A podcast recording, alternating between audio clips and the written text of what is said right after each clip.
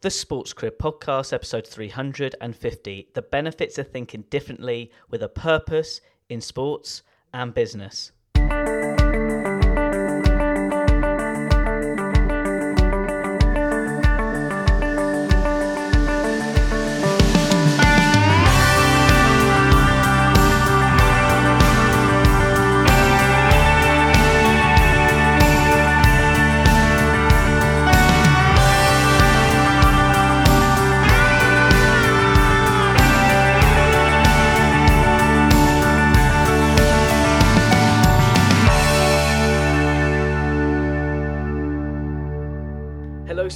And thank you for tuning in to another episode of the Sports Career Podcast. I'm your host, Ed Bowers. And look, I want to say a massive, massive thank you to you. Yes, you. This episode is a massive milestone, hitting 350 episodes. Um, for me, this has been a real joy doing this for eight years. And whenever I reach these sort of milestones, it always brings back the memory where this idea came from outside a train station called Byfleet and New Haw in England of creating a resource where people can learn from today's best industry practitioners, experts in the sports industry. So this journey wouldn't be without you and your support listening to the show. So I have to share this with you because that's what motivates me each week to show up and create these podcasts where we can all learn from others and learn from each other as well of how we can be better sports industry professionals around the world. So I just want to take the moment to say thank you to you because without you tuning in, us as like a content creator or podcaster, it drives that fuel to keep going and certainly not give up. But as always, my goal each week is to provide you a special guest who can inspire and educate you to be the best sports industry professional. I hope today's episode can support your sports career development, interests, and needs.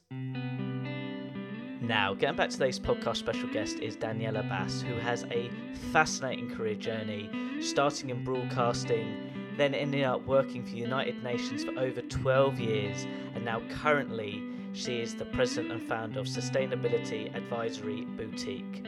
Where in this conversation, we'll be talking about how the benefits of thinking differently with a purpose in sports and business can influence positive change through policy. For that reason, it's such a joy to have her on the show. Have a listen and enjoy. Danielle, it's such a joy to have you on the podcast show. Please you share to your listeners your sports and leadership career journey. When did it all start? First of all, Ed, thank you for inviting me to your amazing podcast. I know that you are very much into um, youth and helping youth through sport and sport helping youth uh, to achieve you know good results in their life and so i'm very proud uh, really proud to be part of this conversation today um, now i used to be a young person i'm not that young any longer but in my spirit so your question well, I always loved people as far as I remember, and um, have always been curious about humanity and people and cultures and different customs and religions. And uh, um, so, this curiosity, act, and I always loved communicating and, and sharing um, knowledge or whatever. So, these two things combined together pushed me towards um, the world of communication. And um, and so I studied political science, sorry, international politics, and uh, I I have learned a few foreign languages because you know to communicate uh, that's important. And then later on, I will tell you briefly about also my career as a journalist. Uh, although I became more specialized in radio broadcasting and television broadcasting as a journalist, um, while journalists for the press have a completely different uh, mental setting, you have different techniques, although I wrote also for the press. Um, but this is a parenthesis of my life. Actually, this love of meeting people and sharing with people after my studies in political science, international politics. Um, well, I, I, thought, what can I do uh, to to really explore the world. And the United Nations offered me that opportunity. So immediately after my graduation, I was very lucky. It's a long story. I will skip how I got there, but I, I got there at the United Nations in Vienna. That's where I started my career. After 10 years, I left the United Nations between Vienna and Geneva, and I have done other things in my life back to Italy. And one of these was to work for, for um, two major um, Italian radio stations. One is RAI, like uh, sort of the BBC in the UK, and uh, and the other one is Radio 24 del Sole 24 Ore. It's like saying uh, the um, radio station of the Financial Times. Okay, so two major big big ones, and this last one actually was uh, focuses on economy and finance. And so I said, okay, what can I say there? Because my my interest has always been to to talk about people and promote the well-being of people and the planet. So I thought tourism. Tourism is a good topic because uh, tourism has to be inclusive. Tourism is for everyone, and tourism is a huge industry. And so there I could find a hook to talk about not so much finance and economy, but how this industry, if it is really welcoming everyone, um, including persons uh, who are older, persons who have a disability, women who are pregnant, obese people too. So, in any case, anyone who might have um, a temporary or a permanent reduced mobility. Even those who have allergies have difficulties in traveling as tourists. So, there are solutions there too. Um, and then a friend of mine told me, uh, Well, you have such an amazing international experience. Why don't you go back to the international world? And so, to make a long story short, after having worked for and supported as an advisor one of the four vice presidents of the um, European Union a few years ago, he then was um, elected and nominated, appointed Minister of Foreign Affairs in Italy he asked me to follow him there. So I worked at the Ministry of Foreign Affairs, also on issues related to human rights, blah, blah, blah, the presidency of the Council of Ministers, while I was still working as a journalist. And then one day, it was May 2011, I got a call from the United Nations in New York. And so I left Italy and went to live in Manhattan until very recently where I headed the division for inclusive social development in the Department of Economic and Social Affairs. And that's where sport got into my life. Wow. Okay. I'm going to decode a little bit of this. Firstly, reflecting how has curiosity and communication really benefited your development, but also the different types of work you've done along the way? Because I want the listeners to learn that curiosity is such a skill. Even I've learned this on this podcast show, but I just want to tap in a bit more detail of the real benefits of being curious with regards to our career development. Being curious, it means well, we all love to to to be heard, not just to listen. When we talk, we like people to hear us, what we're saying, and that requires us some empathy. So empathy is part of being curious. That is to put yourself in the shoes of someone else. And I think that really triggers then something amazing that is connecting. Curiosity can have different aspects in different dimensions. This is one that belongs to communication. Um, another one is to be able to listen. Communication doesn't mean only to talk, we communicate when we listen. Uh, there, I'm not that good. I still, I'm still work in progress. Give me a mic, I can't stop talking. Um, but, but as a leader, um, I, I, I think I developed even further the ability to listen, because um, particularly when we're dealing with people um, with different backgrounds. Uh, either from the, uh, the same country we belong to or people who come from different countries, um, then only by being curious to learn about their cultures and their experiences of life um, and uh, the habits and values of the countries they come from, uh, then uh, we can establish this bridge of tolerance and understanding. And so curiosity can lead us there too uh, in the uh, and um, And uh, yeah, these are some of, examples of, of curiosity, but empathy indeed, uh, uh, it is a soft skills we are born with, um, but with some basic training, or sometimes we just needed to understand what empathy means. I really love that point, by the way. Sorry to interrupt. I think the empathy bit is the glue for the communication and curiosity. So I'm so glad you've said it in that way. But even for me, listening to you, because uh, by the way, Dan and I met at Sport Integrity Week, which was almost a year ago, and without a doubt, through our conversations, it was empathy driven, then more than curiosity driven. So I'd love to hear your thoughts of what I've just said there, because I think that's a really important point for the listeners to learn when starting their new job, starting new opportunities.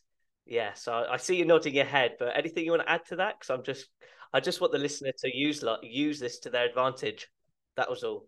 You know, Ed, if I go back to when I was younger, uh, I imagine that your audience is also an audience of younger people. Um, Self confidence. You know, adults do not expect us to know it all. They have been young too. They know that when they were younger, they didn't know everything.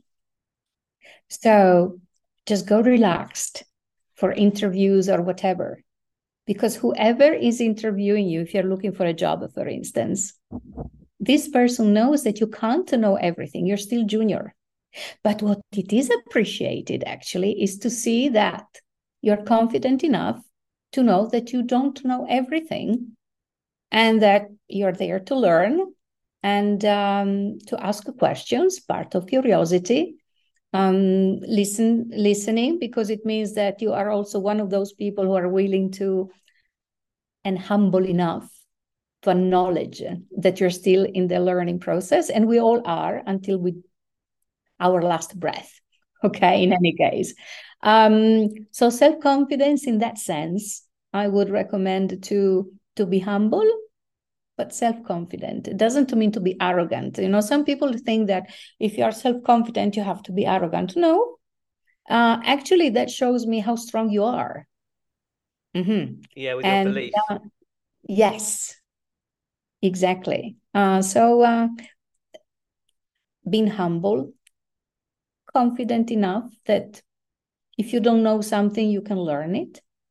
Um, and curious as well. Curious about the company you want to go to to work for, if it is a company. Uh, um, to know more how what you can bring there to them because one might lack working experience but might be i don't know um, incredible in problem solving or have other soft skills that are very important for the job you're applying to that are not necessarily um, hard skills. Exactly. And I, now i'm going to last thing with this part that first question and it relates to that you enjoy working with people. Just from a journalist standpoint would you provide any guidance tips of where to start? Because a lot of my podcast guests who are who work in radio or there are pundits they all started writing and then they transitioned into radio, then transitioned into television. I just would love to hear your thoughts if it was a similar pattern or you went with your strengths first in the areas of journalism. I'm just curious on that side. I, I think it was a mix. Um, I, as I said, uh, since I was a kid, I wanted to work for the media and in the media. Um, I, at the age of six years old, when I was six years old, I got a cancer pre- mm, pressing on the spine and uh, that caused paraplegia. So I'm, I'm 62. So, you know, half a century ago, when it comes to certain kinds of disabilities, even nowadays, uh, there weren't many opportunities. I was very lucky. I could go to school. I could attend university in spite of architectural and, and cultural barriers. Um, but because I always loved people, I enjoyed interacting with people. So communication started there, making others feel comfortable when they were with me. So that after a few moments, they were not looking at the wheelchair any longer. They were seeing Daniela. And that's part of how you communicate, even with a smile, with a gesture. Okay. So it started from there. and then I remember it was a lady, Alison Walsh, I think her name is. Uh, she used to work for the BBC. I met her in a during a conference. I was talking about tourism, and later on, she invited me to a conference on tourism for all that was um, um, organized in London. And a few years later, she remembered me and she spoke about me to Channel 4. And Channel 4 back in the 90s probably still has, I don't know, had a, a series of broadcast of, of television um, documentaries, a sort of, on tourism called Travelogue.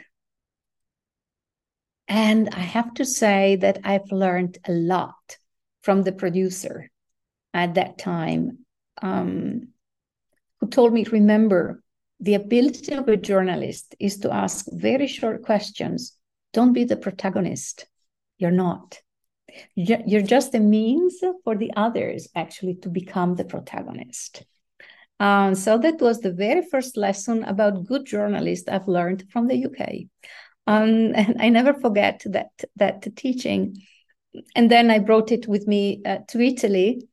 And um, another thing I did, though, even though I haven't practiced much since then, my job at the United Nations was different, but still, even there, it helped a lot because as a leader, you have to communicate. Be that you go to a conference, be that you are, um, you know, convening an internal meeting with the with your staff, um, be that you have to interact with a minister or some someone very, very with with someone from a very humble, simple family that is in need of support and help. So that's also part of being a leader and the part of being able to communicate, changing the kind of even terminology one uses, depending on the person you're dealing with, um, because of maybe a different education or a cultural background, even age.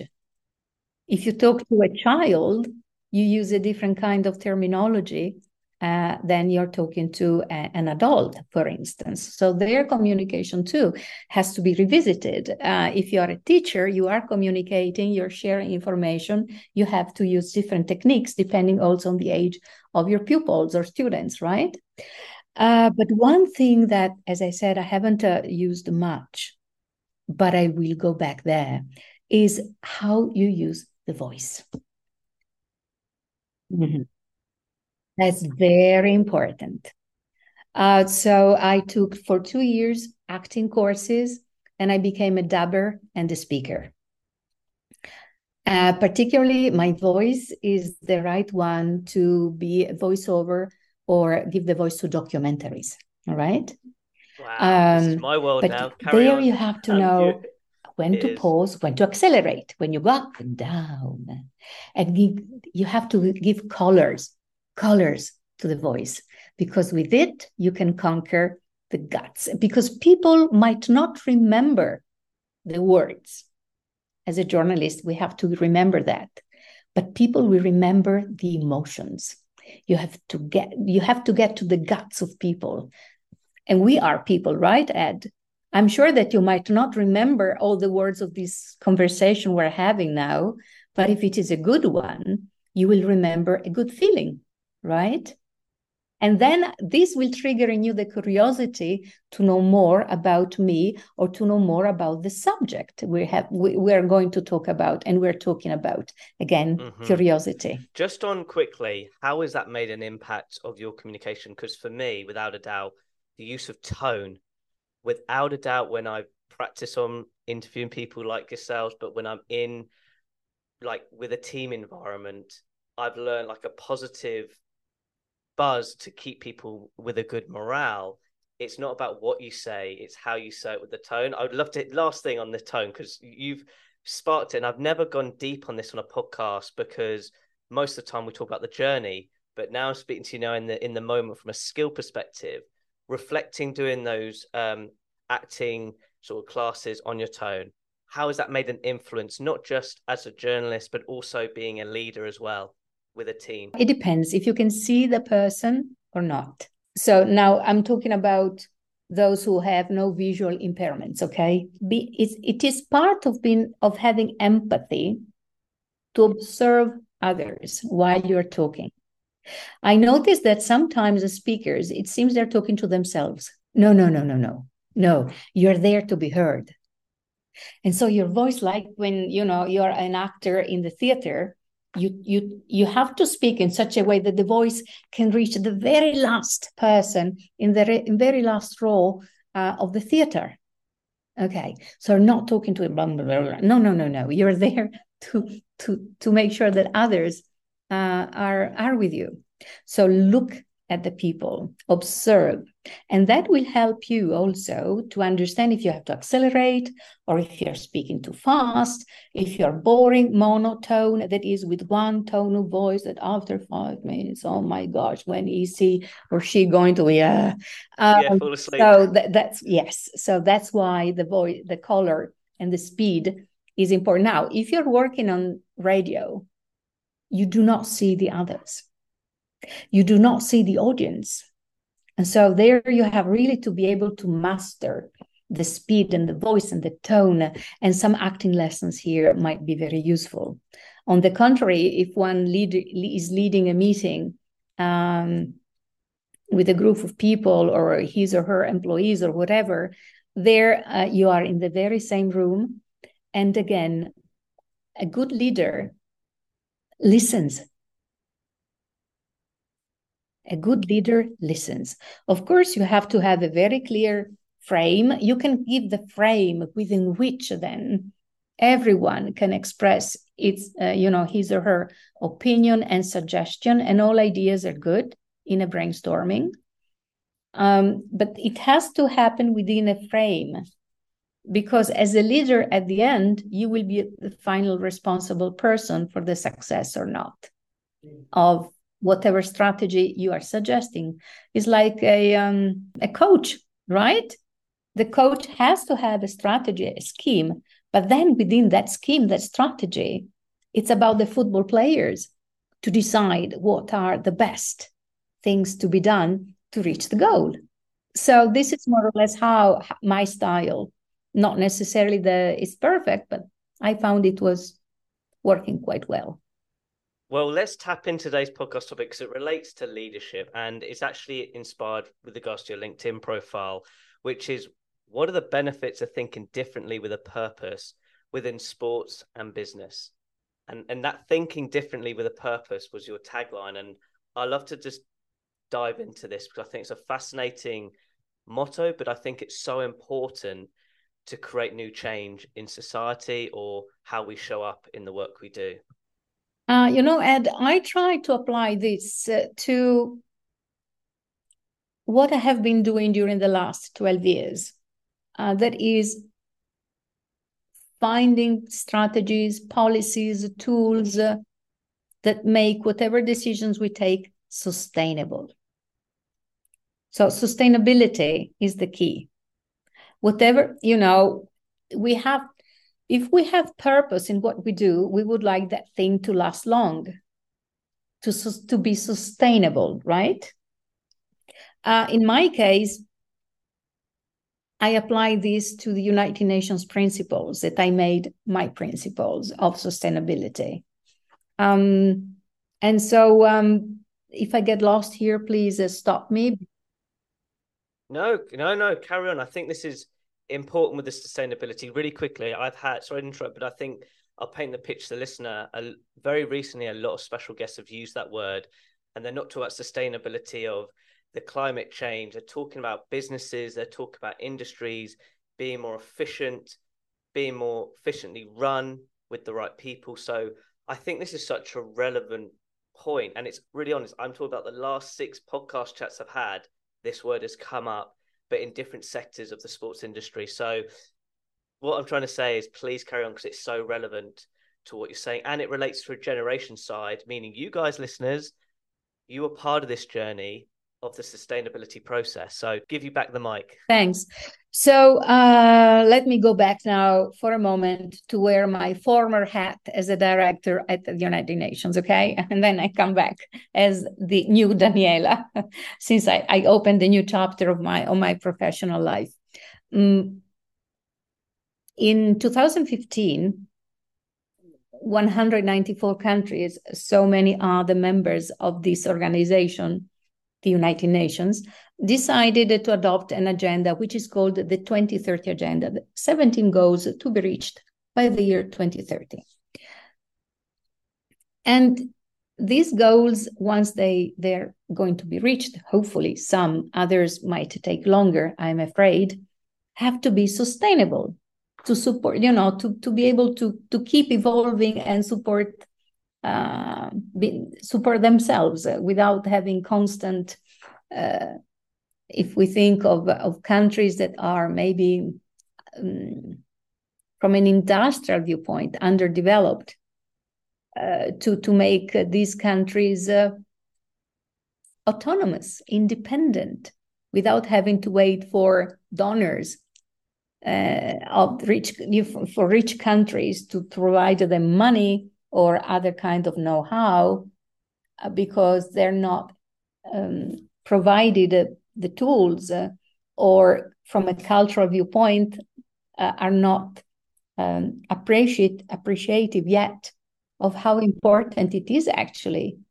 um, to become um, sustainable, to sustain themselves without depending on the support of others.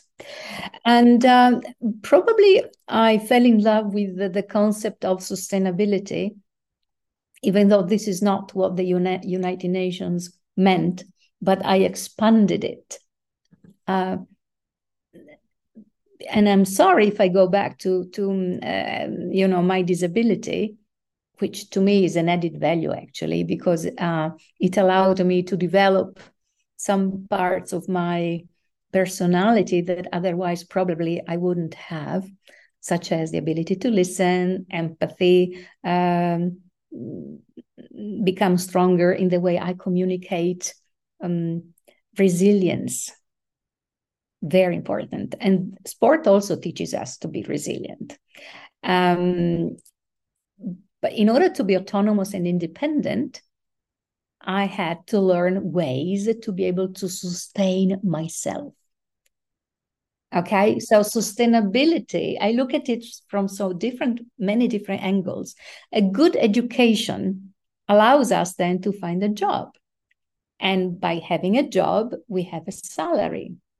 And so we can support ourselves, we can sustain ourselves in a way. Or even though sustainability from the UN uh, perspective is mainly uh, look, uh, looking at it from the various dimensions you mentioned the social dimension of sustainability, the economic one, the environmental one. So, how can we sustain a planet? If you think of the planet, the planet, you know, is not growing, but the, the population in terms of numbers is growing. And so now we are about uh, what, 8 billion people living on, in the world. It's like, uh, you know, renting a studio, that's the planet, for three people. And then after a few decades in that studio, in that mm, small apartment, instead of three people, there are 300. This is what's happening. The planet is not growing, but we are growing as population. So, what can we do? And sport here can also play a very important role. What can we do uh, to make sure that we do not exploit the planet as we're doing, but we we are part of the planet, we are part of the nature, we are part of the environment. So, what can we do in partnership with the planet to sustain the planet and to sustain ourselves as a community? And this this is what the 20 agenda, uh, the, the 2030 agenda of the United Nations is about with its 17 goals. I do hope that um, uh, whether will you know these overarching policies consensus uh, but above all the implementation that each country will decide to have and as i said um, the 2030 agenda in its preamble also acknowledges and stresses uh, the importance of, of sport as an enabler of sustainable development and of peace so i like very much uh, the fact that you and i met almost one year ago uh, in during a very important conference that was focusing on the role of sport in all its various dimensions. And, and we know how many people of all ages enjoy sport, either by watching it or practicing it. And that's an amazing um, tool that we can all utilize uh, by doing uh, what I call soft diplomacy. And there again, soft diplomacy, diplomacy requires leadership, empathy, curiosity, and so on and so forth. Hundred percent. Just touch on that. There's one phrase you said about better with the sort of resilient. Could you just touch on a bit on that from your personal experience, but also with regards to how we use sport as a tool for good and for development? I'd love to just dig in that little component because I think that's really important what you said. So, uh, again, apologies to your listeners about my accent, but I do hope that they can more or less follow me. We said we want to have also some fun, so I give you fun for free because of my accent. you know, Ed, when sorry, and then I answer answer your question. Um, the first time I went to to uh, the UK, actually, it was in England. I went to England, uh, nearby London. It's a city called Swindon. I was 18 years old, and I wanted to improve you know my my pronunciation. Uh, my my teacher she used to teach at court. Um, i think i told you the story i'm not sure. Uh, sure. And so well she listened to me and then she said and i apo- my apologies to the english mother tongue speakers now okay? I'll try to do my best. Um, she said do not roll your r's do not move your hands and do not move the muscles of your face. Once you go back to the continent and she went on and on. So so it has been amazing fascinating. Um and you know fun enough when i am a teeny bit peeved or when when there is something that i really really think is very important somehow the sort of italian brit accent comes out. Isn't that fascinating? Now coming back to us, um, if I think of youth and the question you, you just asked me, I think that youth can foster positive change in sport, development, and peace through a very active engagement and advocacy. And I think with your podcast, you're doing that as well. Um, I think youth can lobby for increase the funding and you know inclusive opportunities. And when i say inclusive i mean gender disability rural urban underdeveloped areas etc etc so inclusive opportunities in sport programs. And emphasizing its role in promoting physical and mental well-being as well as the important role sport plays in preserving the environment as well as promote the economic growth. Because if we create jobs in the sport industry, then somehow we enable uh, young people, not only young people, but this is a message for young people that are facing so many difficulties in finding employment, in Europe at least. Uh, so we, we can help to at least eradicate extreme poverty and reduce inequalities. And um, and and in this way we can create activities uh, services services and products around uh, sport keeping in mind that they have to be accessible and usable leaving no one behind.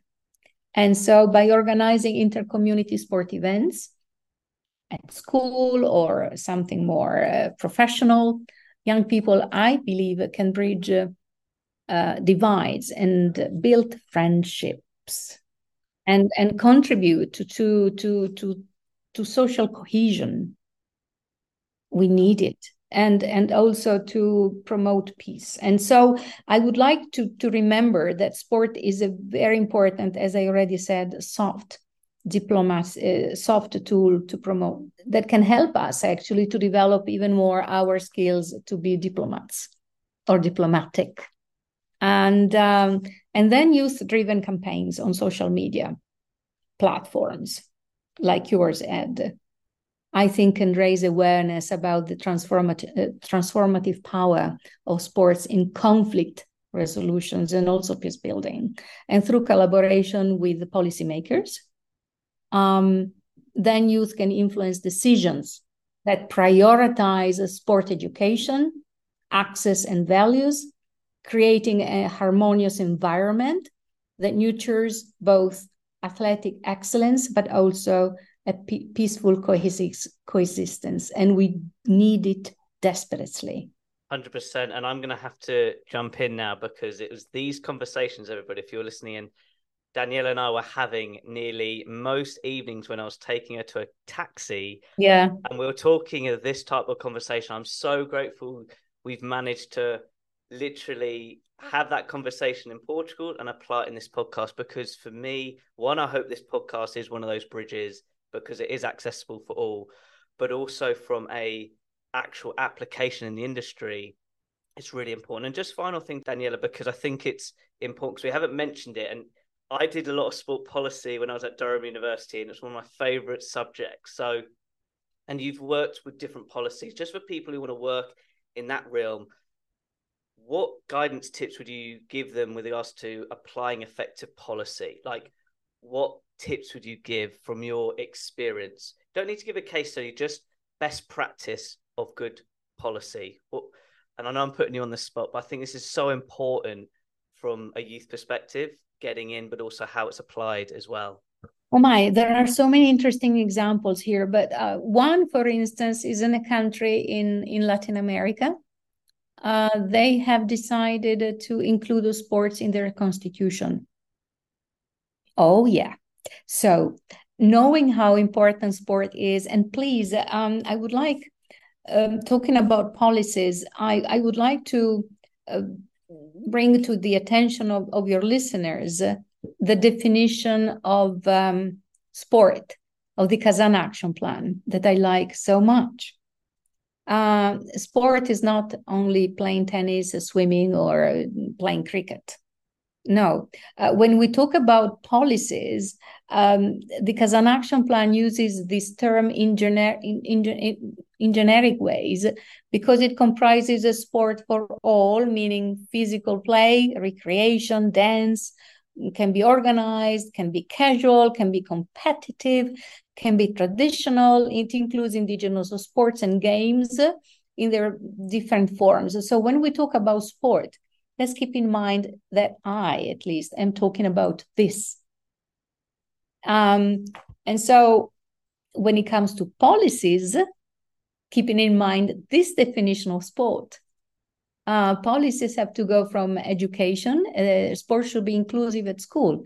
There are many countries where, uh, if there are children who might have a disability, depending also on the kind of disability and uh, you know uh, there is the physical education lesson and so on they're not included in uh, in uh, in practicing that kind of sport or physical activities or else. And this is a discrimination. I'm very much against the discrimination. I am for inclusion.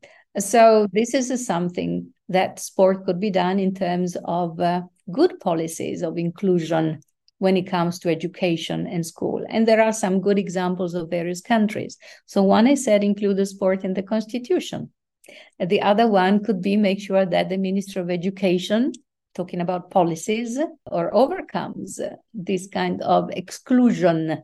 And then, uh, if you wish, Ed, we can have another meeting, another podcast one day um, and we just talk about good practices. I would invite, in any case, your listeners to try to find. Uh, uh, I think they are available online. I'm quite sure they are available online. The reports that I used to prepare with my team um, on behalf of the United Nations Secretary General on uh, sport for development and peace. And there, there are many good examples and good practices um, of, of uh, various policies on sport uh, that we can find uh, in uh, around the world. But allow me to say, um, and I think you might be interested um, about what could be qualities I think you you might be interested in that to make a positive impact in the sport industry because the sport industry you see um, is also very important if we want to lobby with policymakers to make sure that good laws and good policies about sport are implemented. And there, again, I see the very important role of youth. Youth buy products and services from the sport industry. So youth can engage with the campaigns and what I was mentioning earlier, etc., etc., to um, have conversations and create partnerships uh, with the private sector and then encourage policymakers together, not a competition, but support policymakers in identifying which policies are required to make sure the sport is really sport for all in their country. So I'd put you on the spot again, but you've just hinted it. Not it's not about competition. Would you just say it's all about effective collaboration for the greater good? Absolutely. And this is and this is uh, at uh, the Sustainable Development Goal 17 of the 2030 Agenda of the United Nations. It is all about partnerships and collaboration and cooperation because we have different kinds of expertise, right? I'm not competing with your expertise. You're not competing with my expertise. But if we join our expertise, wow, what a wonderful outcome. Much stronger. United, we win. and it's a lot stronger in impact. Look, I hope the listeners are taking notes, enjoying this conversation. But just tell us a little bit, Daniela, what you're currently doing now, because you said you're the new Daniela. Give us a little hint in what you're doing. I'm curious. All right. And so now I have um, created what uh, is called the Daniela Bas. And then it's sustainability advisory boutique. And guess, BAS, B A S, if you read it at the opposite, is SAB, Sustainability Advisory Boutique. I had lots of fun to create it. You see, creativity. So, for those who might not remember it, my family name is Bas. You just read it reverse. It's SAB. All right. Um, so, in this way, I, I want to share my knowledge with the private sector, governments, NGOs, whoever might require it to to make sure, really make sure that uh, the world applies um, a concept very dear to me that is a social justice, and uh, and social justice has to be sustainable.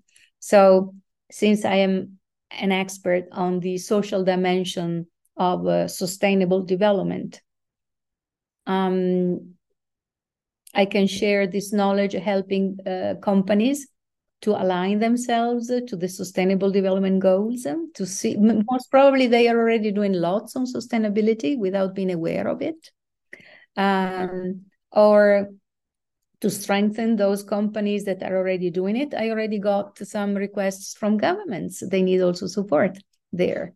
Um, and uh, and then you know i can be a brand ambassador for those companies uh, or groups uh, who are looking for someone with my skills and of course um, a speaker at conferences. So these are some of the um, services that i am offering in my heart because i i always say that we have to do things with purpose in my heart i keep championing ad uh, sport for all I keep championing tourism for all and definitely inclusion and reduce the gap of inequalities.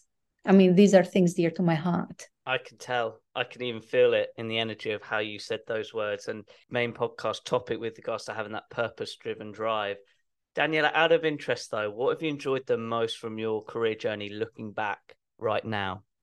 Ooh, I loved to be exposed to all those different cultures, nations, and languages. I loved it.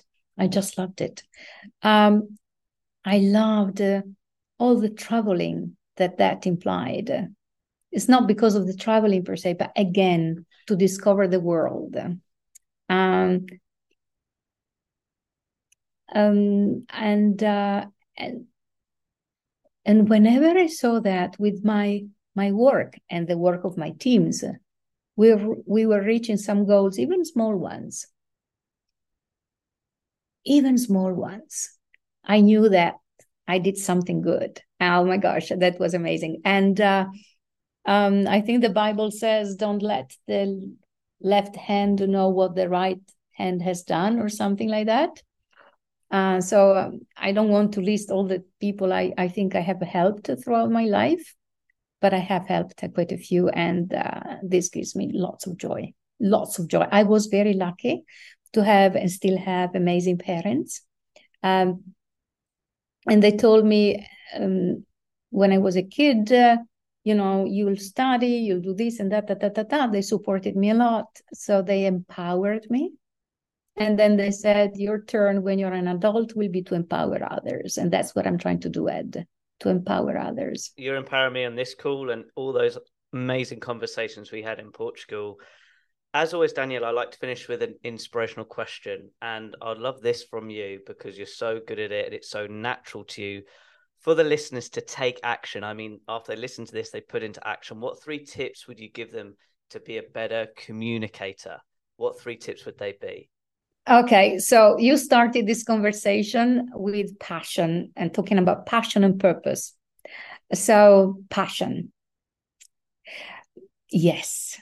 Um, genuine love for what we do because it fuels dedication and innovation. And uh, it really drives positive change in us and for others. Um, then one of the things I had to learn in life is adaptability. So um, so we have to be able to embrace uh, evolving trends uh, and technologies more and more. We are here now with your audience thanks to technology. So it's this is a very practical example. Um, uh, so that this helps us to ensure relevance and also progress. And the third well, we said that united we can achieve more. So collaboration, right?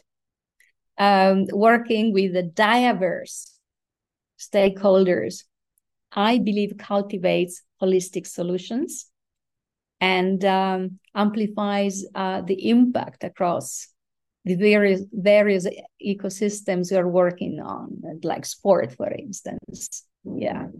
So passion, adaptability, collaboration. I love the third one the most out of all them because I think collaboration certainly I know we met with regards to the Sport Integrity Week, which was the sort of, you know, should we say the COVID 19 pandemic sort of cycle stage.